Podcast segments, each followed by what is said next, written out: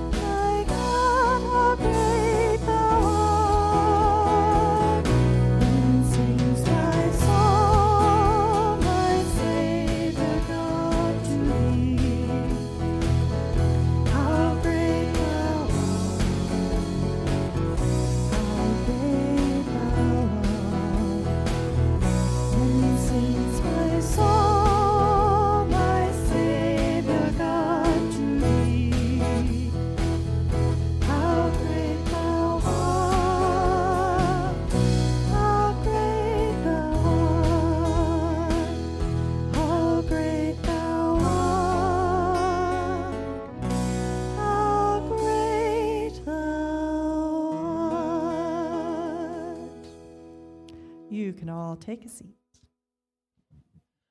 Oh, good morning. Uh, it's one of my favorite songs in the world, right there. That's cool. Thank you, guys. All right. So, well, I've got reminders here. So before I forget, if you get a chance on your way out. Um, we've got you got to say happy birthday to Kerry Tritt. Uh, he thinks he's still 57, so he's a little delusional, but but they let him out, and uh, as long as Susan stays with him, he's okay. Um, they're also we're starting um, we're starting a fund to buy him a walker. So if you if you want to contribute, um, talk to talk to Tammy later. She can help you with that. Okay, so youth group is going to meet tonight at 5:30, and uh, that's right here at church.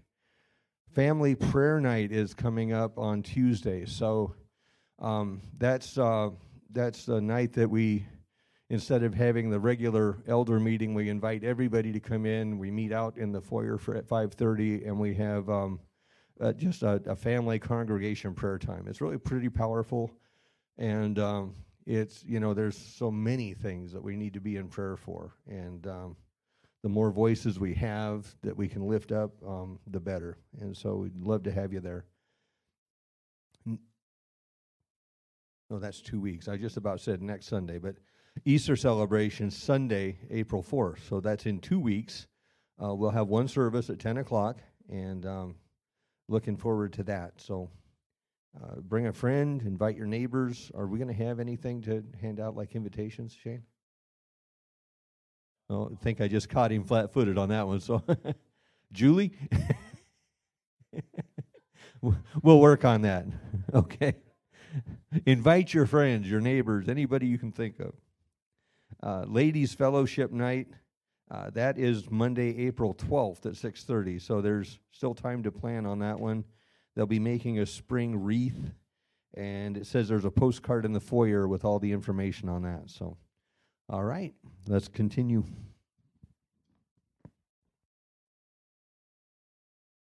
Ike. Oh, now I can.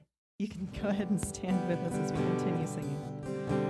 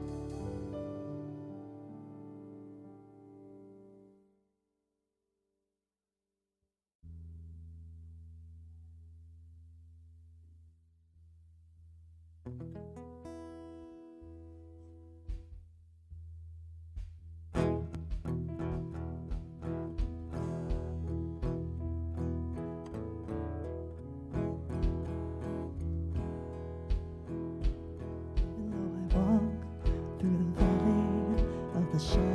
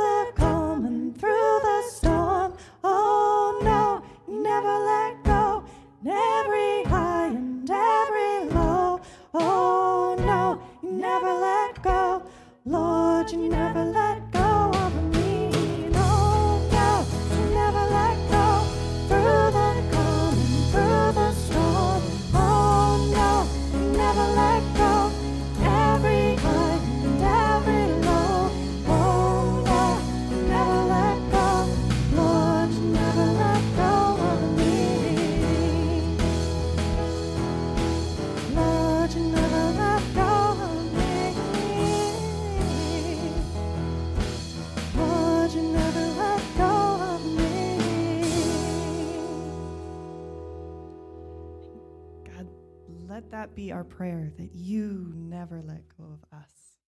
Let us carry that through today and this week. Amen. And I'll take a seat. Kids Rock, you guys are dismissed.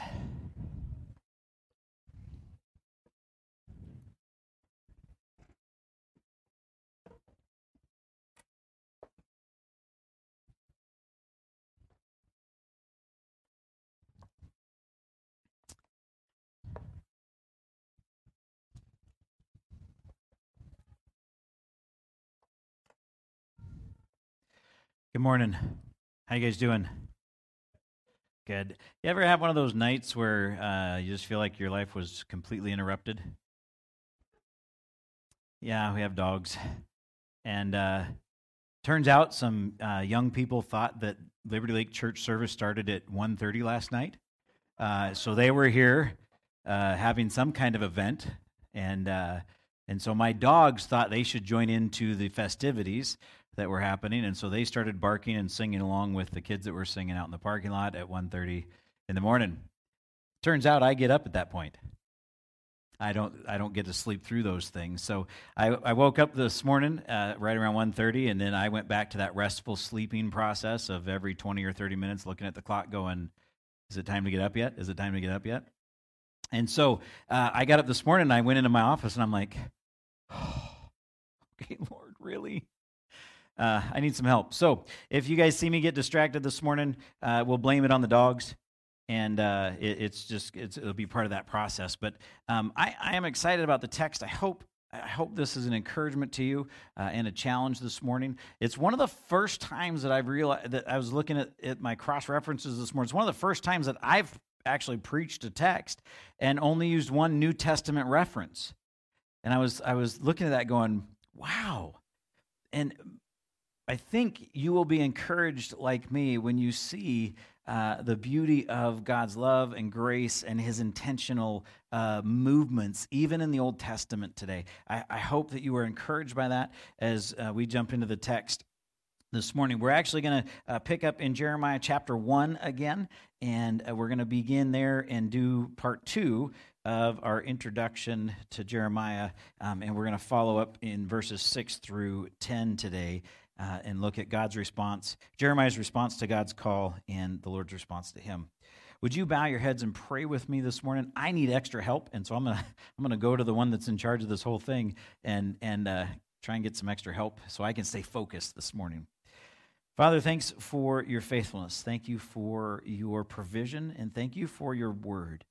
Uh, you promise that it's living and active, and that if we open it and engage with it and apply our hearts to it, Lord, I know you can change us, you can grow us, and you can use this, uh, Lord, for your glory. So I would pray this morning as we enter into your word. You know I'm tired, and you know the distractions of my heart, and um, I need your help today uh, to, to be focused and to, uh, to walk through the, the time that we've spent uh, you and I've spent this week wrestling with this text. And so I ask, Lord, that you would um, silence the distractions in my own mind, silence the distractions in our mind as a church today, and open our ears and our hearts to what you would say uh, to us, your people, uh, through your word today. In your name, amen.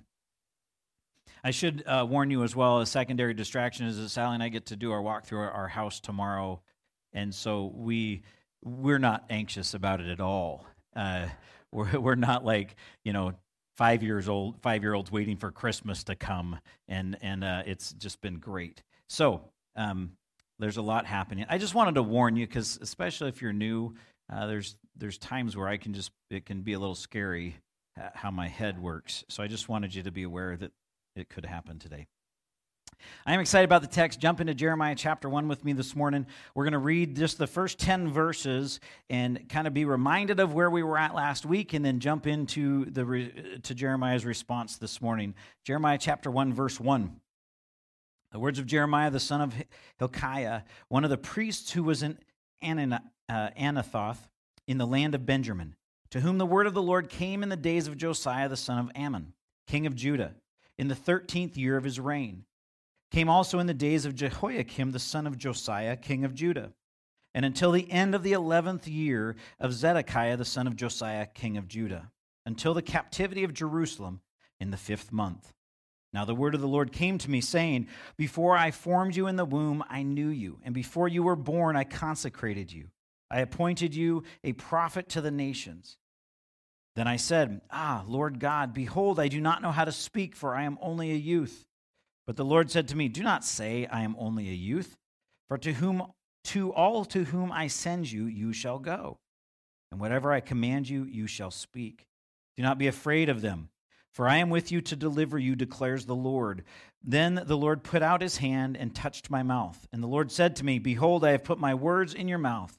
See, I have set you this day over nations and over kingdoms, to pluck up and to break down, to destroy and to overthrow, to build and to plant.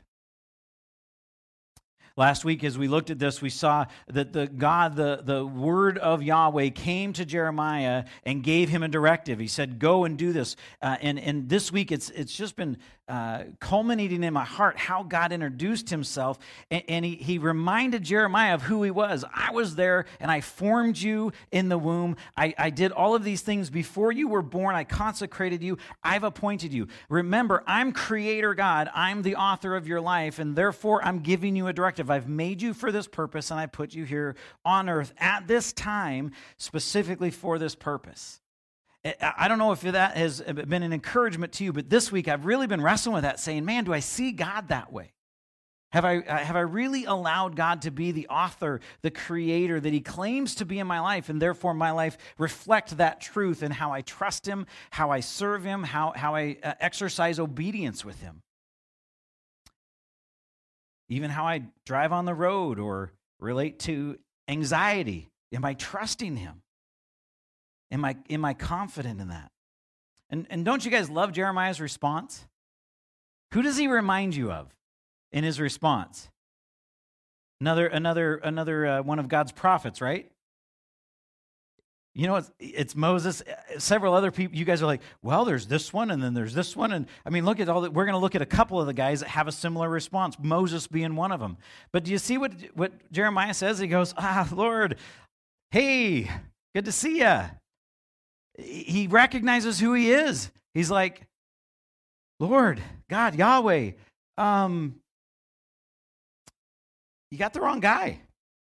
Uh, I know you made me, and I know that you, you, you know, you've chosen me for this job, but man, I don't know how to speak, and, and I'm too young. I'm, I'm only a youth. And uh, God responds to that, right? And, and I love, I love that, that Jeremiah is so honest about his uh, his approach. I think one of the challenges when I first started in ministry, I approached ministry like I, you guys were blessed to have me, kind of thing. Uh, in fact, I think as a young man, I, I, felt like God was blessed to have me in His in His kingdom. Um, and I realized very quickly as I interacted with more mature believers that I was really not the blessing. Um, in fact, as a parent now and as an older a, more mature man in ministry, I'll be careful how I use old. Um, as a more mature man in ministry, I realized that in my youth, I was far from a blessing. I was oftentimes a burden uh, because of my youthfulness and because of, of that arrogance. And, and what's beautiful about uh, Jeremiah's response is I think there was a genuine humility that was present. And he acknowledges where he's at in the culture that he's in, and he says, I am unable to speak and I'm too young. Uh, we're we're going to look just for a second at Moses, Exodus chapter 4. Because it is Moses is one of the great uh, representations of this, or he he models this very very well, and I love the distinction between them. Uh, in our craftsman ministry, we were looking at Gideon, we looked at Moses last week, and it's kind of amazing the different responses that you see from the different prophets. But Moses is is a great example. Uh, Exodus four, starting in verse ten. I won't we won't do the whole story. We'll just catch kind of the end of this.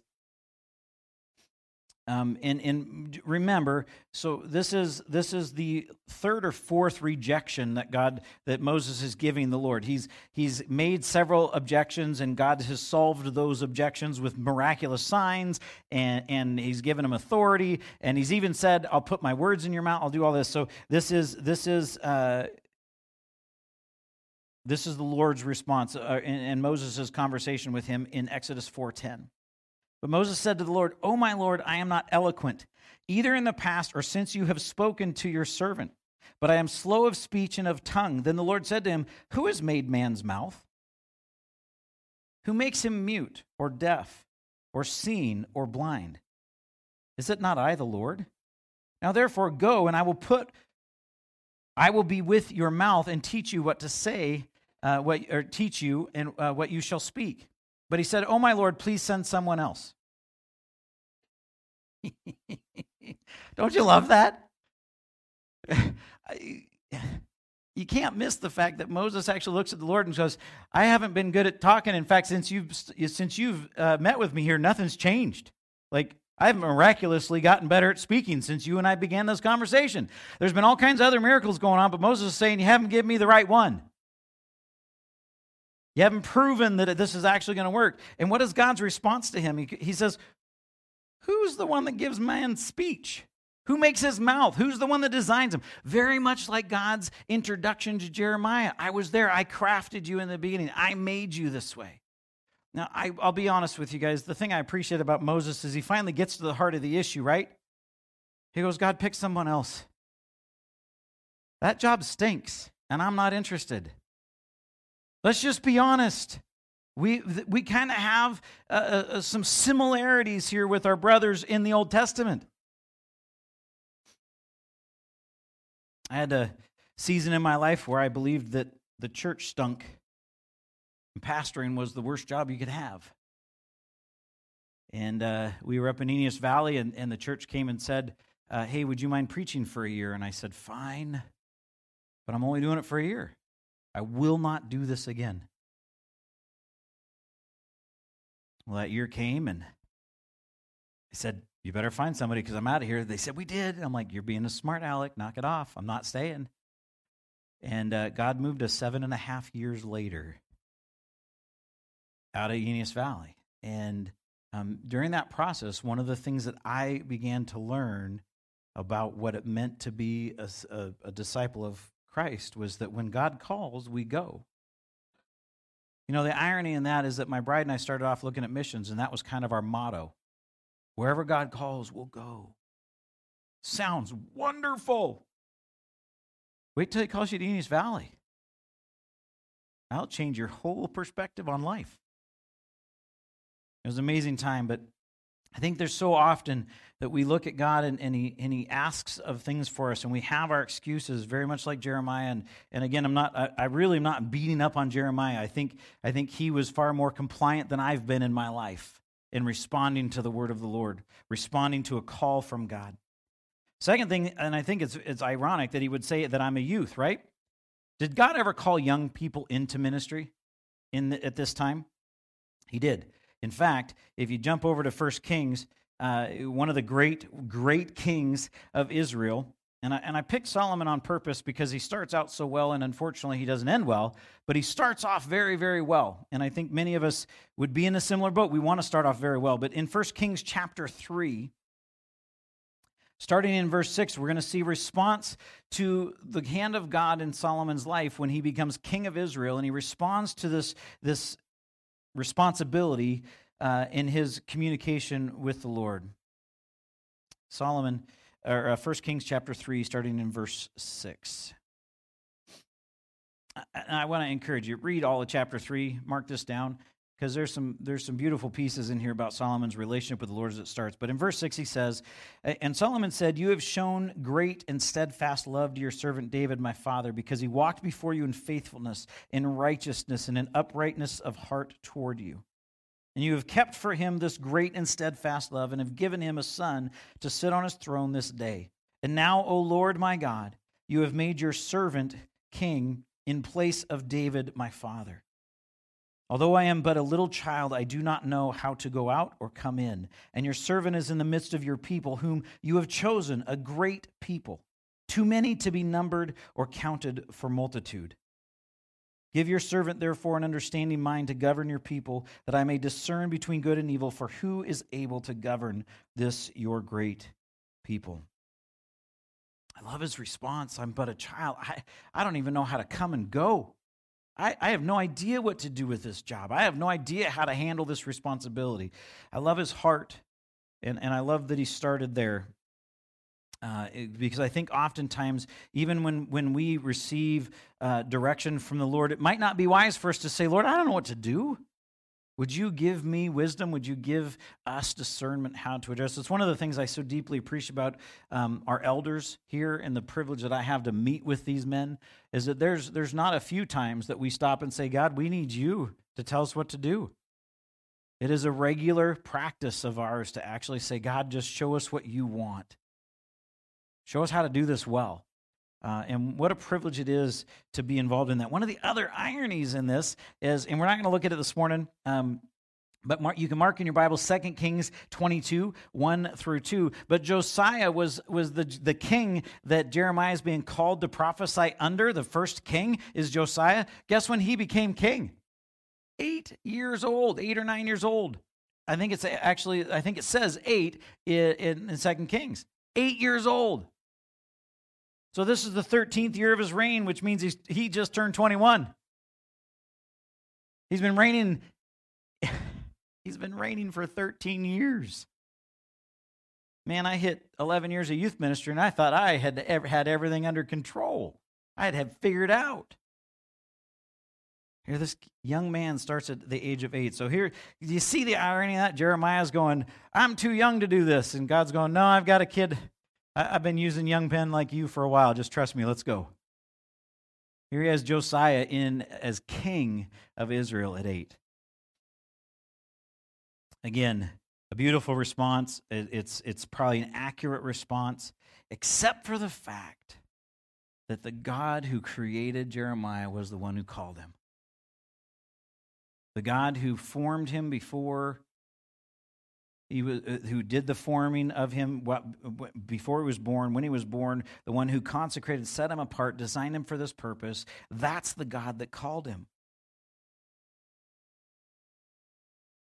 And interestingly enough, right, Jeremiah's focus was on what?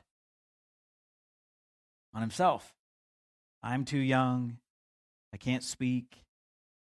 Have you ever feel that way in ministry? I don't know what I'm doing. I can't do this. I'm not as good as that person. Why am I the one that you're asking to do this? I don't like cleaning toilets. Whatever it is. So often it's focused on us. And the Lord's response actually begins with this conversation with Jeremiah. What does he say at the end of verse or in the middle of verse 7? But the Lord said to me, Do not say, I am only a youth. For to, to all to whom I send you, you shall go, and whatever I command you, you shall speak. The Lord speaks directly into that and says, Don't tell me, don't describe to me who you are. I just told you I know. I made you just this way. I've, I'm, I'm the one that designed you for this job. I know exactly what I'm doing. And then he begins and starts talking about what he's going to do. And uh, in our preaching team discussion this week, it was uh, it was uh, just encouraging. Um, one of the guys actually referenced. He goes, "Man, have you noticed how much God's reminding Jeremiah about Himself? I'm going to do this. I'm going to be with you. I'm going to put my words in. I'm going to look at as you read through Jeremiah chapter one. Look at how often God's like, "I'm on it. I'm the one. I am." You could just go, "I am." All of your questions, when Jeremiah, when you have a problem, I am. And he does this here, and he says, Don't say I'm a youth. For to all to whom I send you, you shall go. Man, I did third time I finally got that sentence right. That that one took me a while. Do whatever I command you. That, the Lord's response is, This is what's going to happen. You're going to go and do what I told you to do. Have you guys ever actually felt God's hand in your life where it's like, no, you're going to go do this? Is there a point in your life where you realize that the Lord was not giving you an option? You know, I, t- I told you that uh, about a year into the ministry at Aeneas Valley, I was still telling them absolutely no, I'm not going to do it. And so, in my thinking, I wanted some support for that, for my perspective. And so I drive back to Vancouver, which was the church that, that I was actually, uh, God had been, had Sally out for about two years, restoring our marriage and kind of resetting our focus in life. And uh, I went back to the pastor there who was, who was planning on me helping him plant a church back in Vancouver. And I'm like, Clyde, this is what's going on in my life. And I just don't, I really don't want to be up here. And I remember we were sitting at uh, it was this ice cream burger shop out in in the in the area, and he looks at me and goes, "You know, when you first left, I was pretty upset with the Lord." I'm like, "What is, are you doing?" Here we've poured two years into this guy. He's supposed to be going and planting a church. What are you thinking? And he goes, "Now, after that that that two years was gone, he said, now I, f- I finally realized what God was was doing. And that's where you're supposed to be." I'm like, "You're not helping me at all." I'm looking for biblical support for why I shouldn't have to stay there. It took almost another year before I finally gave up and surrendered. It's uh, I, I, I meant to have a quote with me this morning and I forgot to bring it, but uh, I think it's E. Stanley uh, is the guy that says it, but uh, he makes this reference to a, a, boat hook and how when you if you're on the on a boat and you're throwing a boat a boat hook off and, and hook the shore and you start dragging yourself uh, into the shore, are you pulling the shore to you or are you pulling yourself to the shore? pulling your yeah we're realigning the boat we're realigning ourselves and attaching to the shore. Why? Because when our hook's set it's set on something solid secure foundation and it comes to this with our will. It comes to that with how we respond to God and we follow Him when He gives us directives. We're not actually out there trying to throw Him an answer. Here, Lord, this is a better plan. Why don't you set that one out there? I'll go get that one. You know, I think I'm so selfish that if He actually took my plan and said, Great idea, here, go do this, I'd be like, Whoa, whoa, whoa, whoa, wait. Let's, can we renegotiate this? Because I haven't thought that one through all the way. But with Jeremiah, he literally says to him, Don't say that, go. Do what I've told you to do. I, I, I love how um, these kind of directives happen, and, and I know that we don't really like to hear from the Lord this way, but uh, look in Ezekiel chapter 2. Uh, this is Ezekiel's call. God's calling him in into the, the ministry as well. And uh, as you're going to see in this text, he's calling him into a very challenging ministry. It's not one of the good church ministries that he's going to get where everything's great. Um, it makes Aeneas Valley probably look like a, a, a you know a, a, wonder park enjoyment, like a, a fun house. But if you look at Ezekiel chapter two, uh, starting in verse three, says this, and he said to me, "Son of man, I'm sending you to the people of Israel, so nations uh, to nations of rebels." Who have rebelled against me. They and their fathers have transgressed, transgressed against me to this very day. The descendants also are imp- impotent and stupid, or stubborn, excuse me. Clearly, you can see what I was thinking. I send you to them, and you shall say to them, Thus says the Lord. And whether they hear or refuse to hear, for they are a rebellious house, they will know that a prophet has been among them. And you, Son of Man, be not afraid of them, nor be afraid of their words. Though briars and thorns are with you, and you sit on scorpions. Let that process for just a minute. Hey, your ministry is going to involve a whole lot of pleasant things briars and thorns and scorpions and the threats of the people that I'm sending you to. Be not afraid of their words, nor be dismayed at their looks for they are a rebellious house. And you shall speak my words to them, whether they hear or refuse to hear, for they are a rebellious house. God does send his people into difficult ministries. I would be willing to challenge each one of us to say that, that the call to discipleship is a dangerous call. And although it is free, I believe it will cost us everything if we surrender and follow. That's a decision that we get to make, um, I guess, at some level, or we think we get to make. And yet, when you see how God calls his people, when we hear that, it's, it sure appears that we are uh, that we're to respond to him, and, and we should take uh, counsel from those who have responded in history uh, to maybe learn from them. How many of you guys would love it if your children would learn from your mistakes just by you telling them? Amen, right? We would sleep better. We'd have more hair. I mean, life would be better all the way around if they would just learn from our mistakes and do what we ask. Like, don't do that. Okay, Dad, I won't do that. Doesn't work. Hopefully, at least once or twice it'll work in your lives. Kids, if your parents say don't do that, don't do it. They're not just trying to make your life miserable. I promise. Exodus chapter 3. I love the fact that we see in Ezekiel says, Don't be afraid, right? Because we're going to see that in Jeremiah as well. Don't be afraid. Uh, obviously, God's sending them into a ministry that's going to require uh, some, that's going to have difficulty and require them to trust the Lord and to not be fearful. Because the temptation is in our fear is to stop doing what God's called them to do. right? Do we ever respond in fear to anything and stop doing what God's called us to do? Unfortunately, I believe we do. Exodus chapter 3, verse 12. Uh, this is earlier in Moses' dialogue with the Lord. And uh, this, this, this is the kind of the beginning of the process where he's telling him, I'm really not interested in what you're offering here, Lord. And God responds to him to encourage him as he's telling him what's coming. He says this in Exodus 3, uh, verse, verse 12. He said, But I will be with you, and this shall be the sign for you that I have sent you. When you have brought the people of Egypt uh, out of Egypt, you shall serve God on this mountain. And I think that, it's such a beautiful picture. Um, and, and we actually see this in verse 8 uh, of Jeremiah. He says, Don't be afraid of them, for I am with you to deliver you, declares the Lord. That is such an incredible promise that God gives his servants. I am with you. Now, the contrast, the difficulty, I think, for me is that I would like, for I am with you and you will not experience any pain, suffering, or difficulty. I would love to have that attached to the I am with you, right? I mean, is, isn't that really at times our heart when we see God promise this kind of stuff? That we would like it to mean that our lives will be easy and pleasant. And in some perspectives, you guys, our lives are easy and pleasant.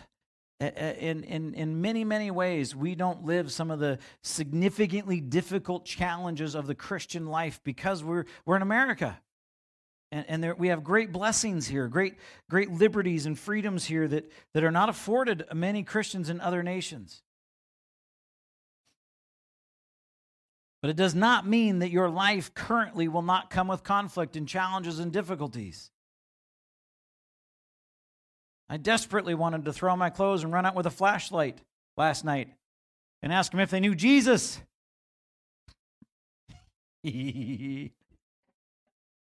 That was not the first thing that I was thinking about asking them.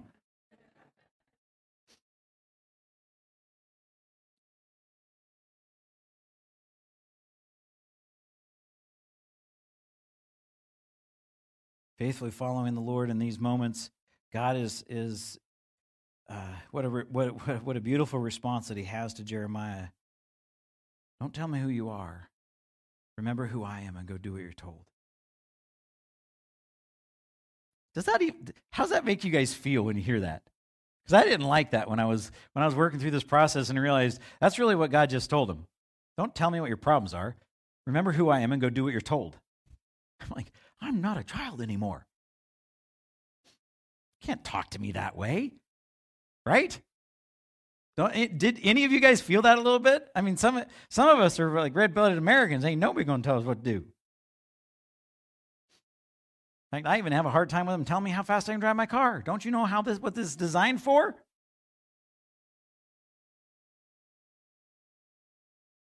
I'm going to behave.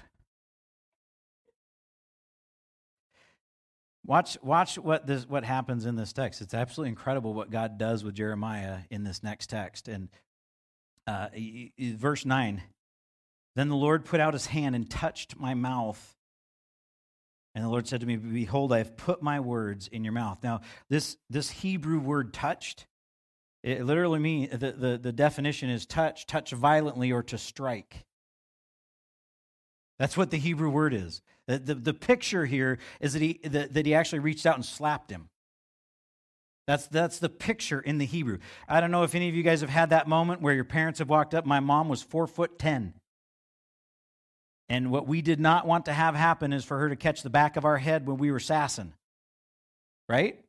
Because four foot ten has a great foundation, which translate to, translates to a ton of velocity at the end of that back of the head slap. Have you guys ever, anybody else ever had their parent or an authority figure come up behind you and go, hey, get, get with the program? Anybody? Some, all right, some of you guys are being honest. My mom, this is how bad my mom was uh, and she's watching right now, so love you, mom. Um, my mom, she got in really big trouble because uh, she went into Burgerville, which is uh, was, that was the major uh, burger joint that, that we had in Battle Ground, and um, I was known to be there a lot. And this one day, she walks in and she was looking for me, and she thought it was me, and she smacks me in the back of the head. And this poor high schooler turns around like, "What in the world?" she smacked somebody else's kid. it was awesome. Uh, but it was meant for me. And that's the affection of a mother at times, I guess. But this is what God does. He actually, that's what the Hebrew is, that in Jeremiah's response to the Lord, he, get, he got smacked. And the Lord says, Hey, get with the program, Junior. Don't forget who I am. One of my favorite scenes in um, Kingdom of Heaven is this movie and it's all dramatized, Hollywoodized. It's, it's I don't know that it's any anything of accuracy at all, but it, it's back when in the Crusades uh, for Jerusalem, and and this one kid who becomes a knight, he's back there, and and uh, in his argument, his father, who he didn't know, and comes along, and he's given him the, this this this creed of what it means to be a knight and to be a man of honor and all this, and he slaps him in the middle of this creed. He's explaining all this stuff and he slaps him. He says, that, That's to remind you that the pain will help cement this into your mind so you won't forget it. And later on in the movie, the kid, the, this knight does this with a young kid who's terrified about this impending doom that's coming. And he gives him his dad's speech. And as he finishes it up, he smacks him. And I, and I, think that that's the picture of this is that, that when you think about Jeremiah's response to the Lord, I don't think it was it wasn't that he was angry with them. It's that he was it was setting his mind, he was setting his his thinking straight on this. There's times where I've needed to be smacked and reminded by God that He is God and I am not. Isaiah says the same thing. It's actually the exact same word in Hebrew in Isaiah chapter 6, verse 7. Isaiah comes before the Lord and he sees this vision and, and he can't speak. And in verse 7, uh, we actually see the, the text says this And he touched my mouth and said, Behold, this has touched your lips. Your guilt is taken away and your sin is atoned for. And it was he brought the hot coal out of the fire and came and touched his mouth. It's the same word. It, has the same uh, uh, um, picture of a violent touch or, or, or a striking. And yet, out of that process, right, God, God puts his words into Jeremiah's mouth, and he goes out and he begins to speak the words of the Lord, the things that he was called to do. And you, you actually see, we'll, we'll see this in the text, that, at this point, Jeremiah, after this interaction with the Lord, he faithfully and begins to faithfully serve the Lord. Now, I'm, I, I know as you guys read through the text with me, you're going to see this. Jeremiah has rough days. In fact, we're going to see his, uh, at some point, we're going to jump in and see uh, his, his scribe has a really rough day, and God comes alongside of him and says, um, So you want glory for yourself or something like that? they were having a bad day, and uh, the Lord had to come down and, and, and check their attitudes. We'll look at that at another time. But God, in his love and in his grace shows up for Jeremiah and, and, and, puts his words in his mouth and gives him the things to say. I'll be honest with you. There are, there are uh, I'm always, I got to stop saying that. I'm always honest with you guys to a point, probably to a fault at times. In my experience in preaching, uh, some of the greatest um, results, the most meaningful sermons for me have been times where I've entered into them not completely sure where we were going, where I've wrestled with something for the whole week and I'm praying and asking God to to tell me what it is that he wants and there's there's pieces that are missing. And it, and it happens up here at times where where it God shows up at that moment. I'll just tell you that's terrifying. If any of you have an appointment with something to do and you don't have it all done some of you guys are perfect people right? You guys like everything laid out a plan for everything. Any of you guys in yeah? Yep my bride's one. Uh, some of you Uh, no, that's terrifying for me. I don't look. I don't like looking like an idiot. I really don't. I, I hate the idea of being in front of people, and it terrifies me to stumble through some of the names. You'll see me do it as I'm reading. So, being asked to be a pastor and having to speak publicly, I'm like, that's a bad idea. And yet, in all the years that I've had the privilege of doing this, I don't actually remember Sunday where I've come unsure of, of everything that was going to happen, desperately dependent on the Lord, and having Him not show up. Now, I don't like it. I still don't like it today. Like, I, I don't like being in those moments.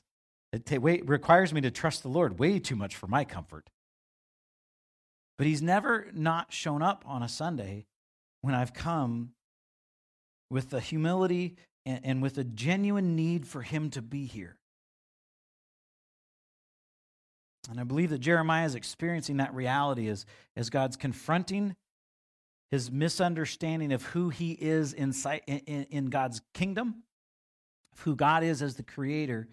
And he puts his words in his mouth and, and empowers Jeremiah to go out and do the ministry. And the last thing that we see is that, that God lays out for him what he's going to do and, and what it's going to look like as he does this. He says that he sets him over nations and kingdoms, and, and, that he's going to pluck up and to break down, to destroy and to overthrow, to build and to plant. And um, I've, I just got a couple of passages that we're going to walk through as as we look at this picture, and and, and I believe end on a very um, well. I'm hoping it's very encouraging because it's just it's spectacular who this God of the Old Testament is uh, in his character and nature. But uh, the first spot that we see is Jeremiah 18 uh, verses 1 through 11. Um, this is a portion where God's responding to uh, to the people of Israel. He's responding to Jeremiah, and he's sharing with him kind of who he is and, and what his prerogative, who, who what he gets to do in this process. Uh, verse 18 or chapter 18, verse 1 of Jeremiah. The word that came to Jeremiah from the Lord: Arise and go down to the potter's house, and there I will let you hear my words. So I went down to the potter's house. And there he was working at his wheel, and the vessel he was making of clay was spoiled in the potter's hand. And he reworked it into another vessel, as it seemed good to the potter to do. Then the word of the Lord came to me, O house of Israel, can I not do with you as this potter has done, declares the Lord?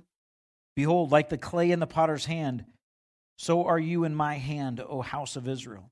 If at any time I declare concerning a nation or kingdom that I will pluck up and break down and destroy it, and if that nation concerning which I have spoken turns from its evil, I will relent of the disaster that I intended to do to it. And if at any time I declare concerning a nation and or, or a kingdom that I will build and plant it, and if it does evil in my sight, not listening to my voice, then I will relent of the good that I had intended to do to it. Now, therefore, says the Lord to the men of Judah and the inhabitants of Jerusalem Thus says the Lord Behold, I am shaping disaster against you and devising a plan against you. Return every one from his evil way and amend your ways and your deeds. Jeremiah's got this, he's been given the responsibility to share the words of the Lord with Israel, which include the, the, the, the, devastating realities of being plucked up, broken down, destroyed, and overthrown, the consequences of rebellion and sin and practicing evil that the nation of Israel was, was promised if they continued to live in that behavior. But the beauty of, of Jeremiah 18 is God says, it's my prerogative. If, if I come to a nation and I give them these warnings and they change, they repent of their evil, it's my prerogative to do something different with them, to, to give them blessing. But if you're a nation that's blessed and you choose evil instead of that as my people, it's my prerogative then to, bring, to remove that blessing. And then he says to Israel, Do you see the warning he gives them? I'm bringing disaster upon you because of your wickedness. Turn away and return to me. Implying that he wants to offer to them that redemptive privilege of the God of the universe that says, When you respond to my warnings, I will relent from bringing that disaster upon you. What a beautiful, beautiful picture.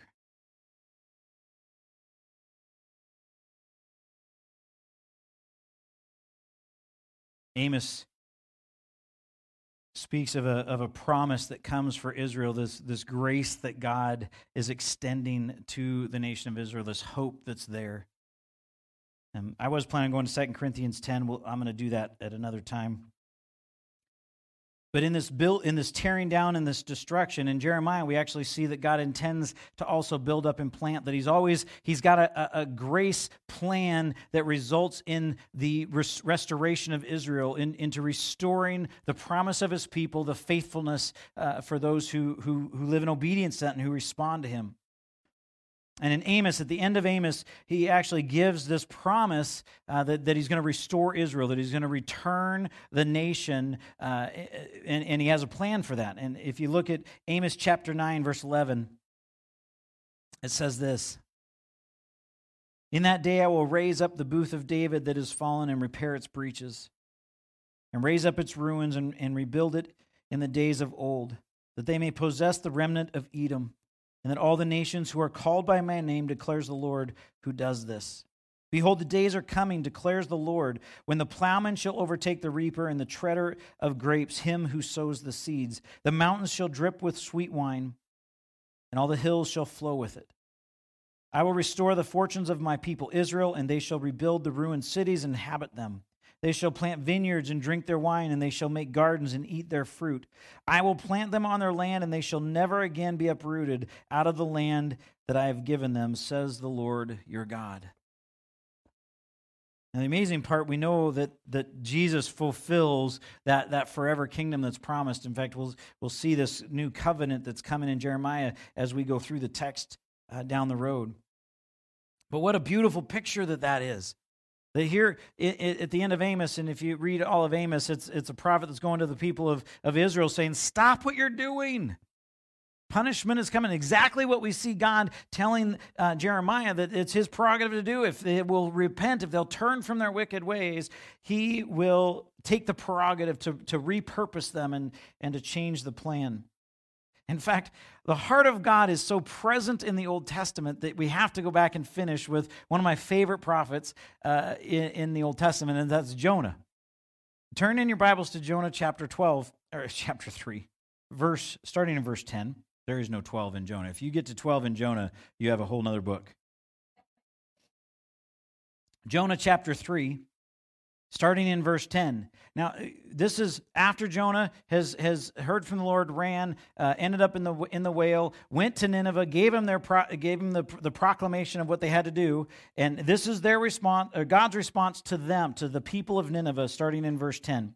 When God saw what they did, how they turned from their evil way, God relented of the disaster that he had said he would do to them, and he did not do it. Verse uh, chapter 4 verse 1. But it displeased, displeased Jonah exceedingly, and he was angry, and he prayed to the Lord and said, "O Lord, is this not what I said when I was yet in my country? That is why I made haste to flee to Tarshish, for I knew that you are a gracious God and merciful." slow to anger, and abounding in steadfast love, and relenting from disaster. Therefore, O Lord, please take my life from me, for it is better for me to die than to live. And the Lord said, Do you do well to be angry? Do you see what Jonah's saying? He says, I know who you are. You are a gracious, kind God that relents from bringing evil on those who repent, those who turn from their wicked ways. The same thing that we see in Amos, the same, the same promise that we see in Jeremiah. That's the God that Jonah knows this Yahweh to be, this creator God. And, and of course, his, his thought was it's so horrible that Nineveh is going to be saved and forgiven by you that it's better for me to die than to watch your grace be extended to people like you said it would be. And the Lord says, Do you do good to be angry? What was Jonah saying? Hey, you know, creator God, this, you know, this gracious God, you messed up on Nineveh. They're worse than you think they are. You should trust my judgment, just wipe them out. That's really what he's saying. You got it wrong, Lord. Uh, you, you, really, you really aren't aren't correct on this. Much like I think Jeremiah is doing, much like much like I do at times, and yet that's the beauty of the grace of God. It's the beauty of, of, I believe, the heart of God. And it's part of the great covenant of Abraham that we actually see being fulfilled, even in the Old Testament, where he's redeeming the nations, not just the Jews, but Gentiles as well, because they're responding to him. Which culminates, obviously, in the great uh, uh, completion of the work of Christ on the cross, which results in you and I having access to the King of Kings and the Lord of Lords, having eternal the access to eternal life and forgiveness of our sins. It all works together, but this is the nature and the heart of God the Father. Who, in his call of Jeremiah, as Jeremiah responds to him and says, Ah, you got the wrong guy, he reminds him who he is and says, I will be with you to deliver you, declares the Lord. Go and do what I've told you to do. I've got it. Don't forget who I am. I've got it. I wonder if we need to have that conversation with the Lord today. You know, we, we talked about it last week, asking God what He's called you to do. What is it that He's put on your heart to do? if it's go to Starbucks and have a coffee, could be, maybe. But my guess is it might require something from you as well. At least in, in my life, the moments that I've that I know God was moving, it cost me something. Time, energy. I had to I had to give get over some fear, some some worry, some issue of anxiousness. What is it that God's calling you to do? And have you had this conversation with him? You got the wrong person, Lord. You don't know how bad I am. In fact, when the elders at Aeneas Valley called me, I went to him and I said, um, You guys do know who I am, right? I've shared with you all my sinfulness, all my brokenness. You know who I am, right? Yeah. Okay, so you can't be possibly asking me to do this job. It's not gonna that's, that's not how that works. What is God calling you into that you're not capable of? Where is it that He might be calling you up where He would get the glory and not us?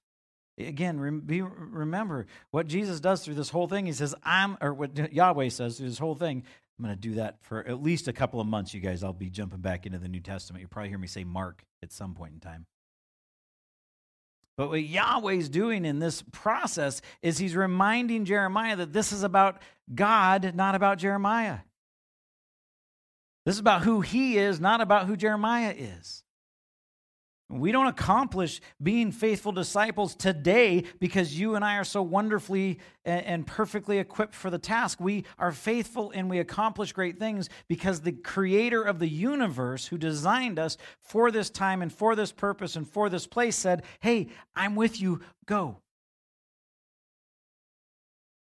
That's where our strength comes from. That's where the confidence, that's where success comes from in ministry.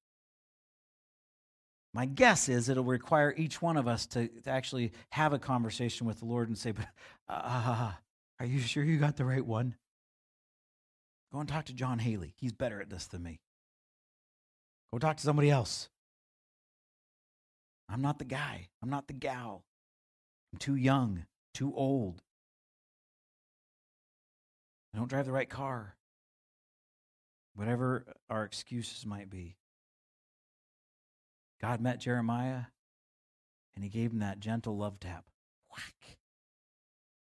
Don't forget who I am. I'm not asking. I designed you for this. Now go. Father, thanks for this time. Thank you for reminding us, Lord, that you are gracious, even in your correction of our hearts, even in your call.